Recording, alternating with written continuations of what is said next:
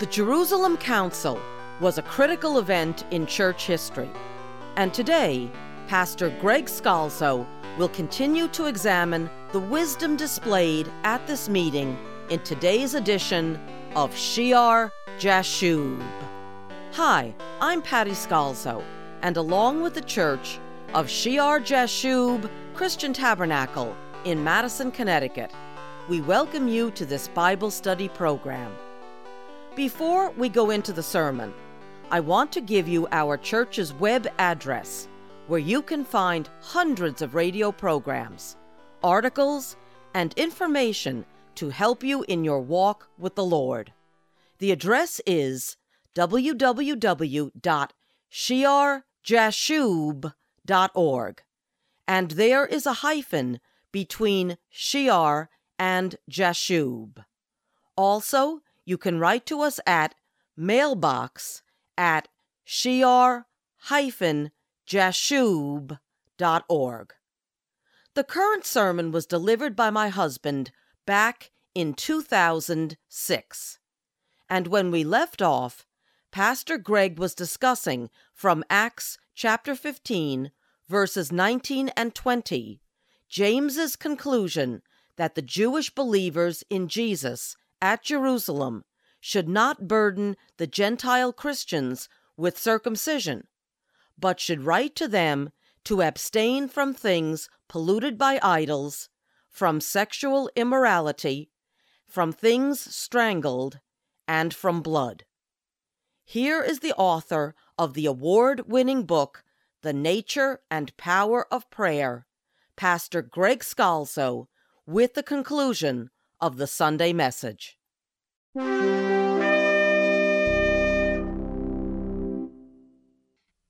So I don't think either one of those things any Christian would have problems with to abstain from idolatry, sexual immorality. The last two, which might really be one, someone might question as is this ceremonial law from things strangled and from blood?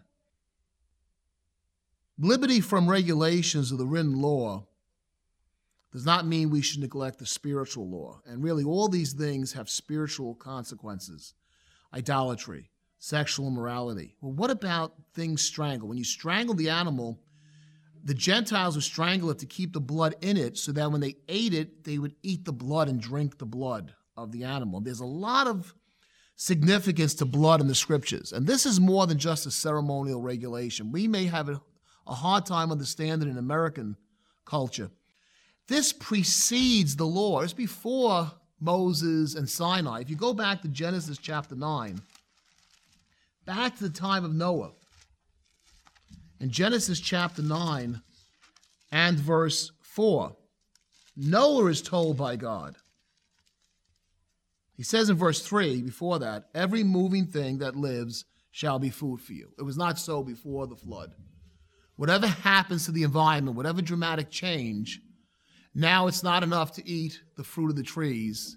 They're going to need those amino acids, essential amino acids from the animal life. He says, Every moving thing that lives shall be food for you. I have given you all things, even as the green herbs, even as before. Now you can eat all living things. Verse 4 But you shall not eat flesh with its life, that is, its blood. The blood should be drained out. You don't eat the flesh with the blood. That is its life. And there's a physical element to this and a spiritual element. And it's hard to convey that the blood is associated with the life. And while they needed the meat of the animal, they were not to consume the life of the animal. And if you think of paganism, and the pagans were great for wanting to take the animal inside of them to have the heart of the lion. They would eat the organs, which is not uh, allowed under Leviticus, and they would drink. The main thing was drinking that blood. To have the life of whatever that animal is, the spirit of that animal, come and take them over. And there's an animalistic, brutal element to this. If you look what happens in Genesis, right after he tells Noah not to eat the flesh with its blood, he says in verse 5 Surely for your lifeblood I will demand the reckoning. From the hand of every beast I will require it, and from the hand of man. From the hand of every man's brother I will require the life of man. Whoever sheds man's blood, by man his blood shall be shed, for in the image of God he made man. Right after he speaks about not drinking blood from an animal that you eat, he goes on to speak about murder. And if you look at some of these societies that would drink the blood of the animal and desire the, that brutal, bestial spirit to come upon them, they were brutal, murderous societies. There is a connection between, there's a spiritual element to this that the only life you ever can take inside of you is whose? The Lord Jesus Christ. This is my body, this is my blood. All the Passover meals, it was the lamb's body, never the lamb's blood. That was sprinkled out. The covenant is made by blood, so there's a symbolism to it. And then there's the spiritual element to this that the person is saying, We want to be like those animals, which, if you're like an animal, you're going to become a murderer and shed men's blood. This is not a trivial issue, as sometimes you'll hear it preached paganism, that murderous zeal, many times associated with their pagan practices, which often include the drinking of blood. There was a um, program that Patty saw on Nightline uh, about the bird flu. They're concerned about, obviously, this bird flu mutating and being able to be spread between uh, humans because those humans who have caught it from birds uh, I read an article in the doctor's office how it just devours their lungs. It happens so fast. It's so horrible. It's so virulent that they they die so quickly. And it's so terrible the doctors can't do anything about it. That they are fearful that if this thing should change and be able to be spread from human to human, which many times will happen once it gets into the population, we could lose a quarter or a third of the planet in a, in a year. The population could just shrink. You'd have those plagues that you read about in, uh, in the book of Revelation that Jesus spoke about at the Olivet Discourse. And where is one of the concerns they show this African nation? And the national religion is voodoo. Now, voodoo is a vicious religion, it's a pagan religion.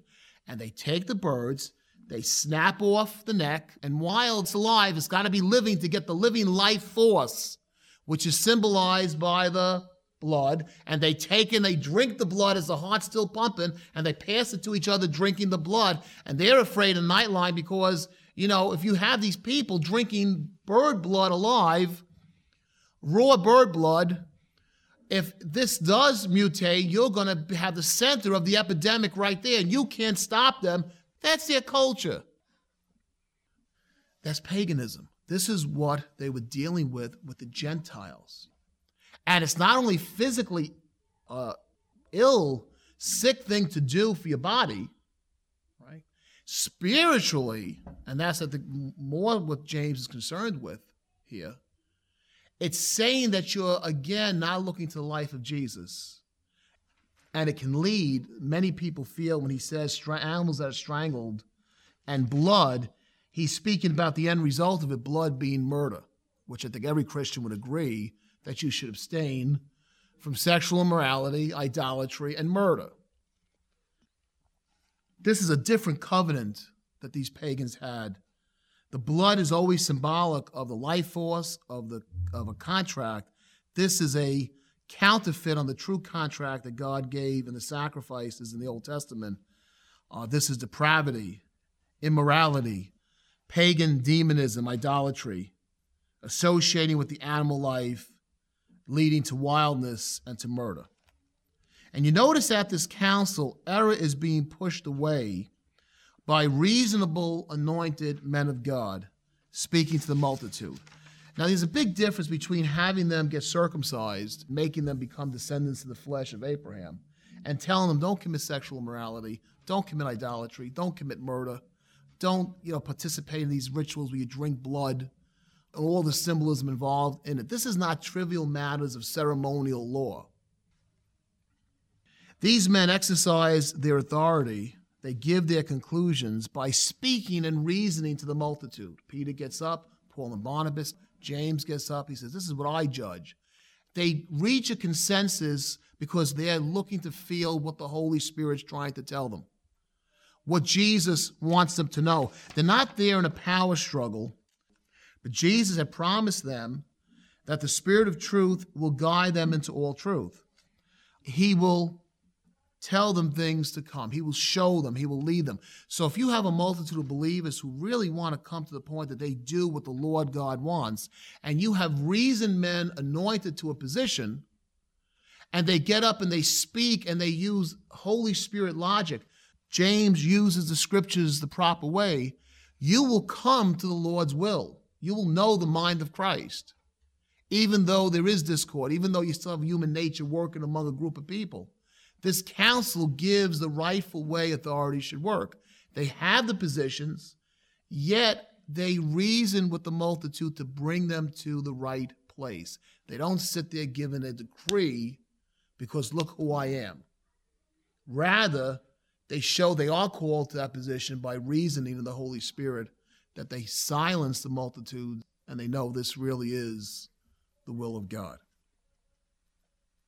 We want to read the letter that um, they send to Antioch. We also want to analyze that scripture, verse 21.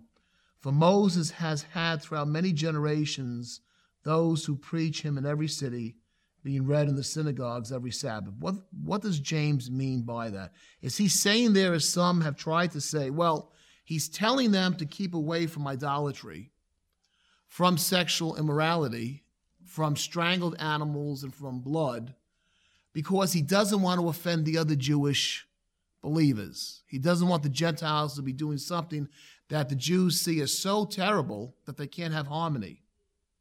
That would make then the requirements he's giving them not things that they would need to do for themselves, but just, you know, things that you do to keep peace among the church. In almost every work I've read on this section, that's what they say. And I don't I don't agree with that. And next time I'll I'll tell you what I think James is saying. Yeah. Heavenly Father, we thank you for uh, your word, your holy word, Father God. And we pray this morning, Lord, that we would learn a lesson from those who were placed in tremendous positions of authority at a point in church history, critical, a critical time when decisions had to rightly be made, and how they exercised that authority to come to the, the place of your perfect, pleasing will. We give you thanksgiving, Lord. We pray, Father, you help us likewise to rightly divide your word. In Jesus' name, amen and amen.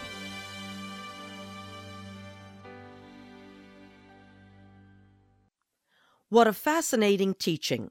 Again, the Nightline that Pastor referred to aired back in 2006 during the bird flu crisis.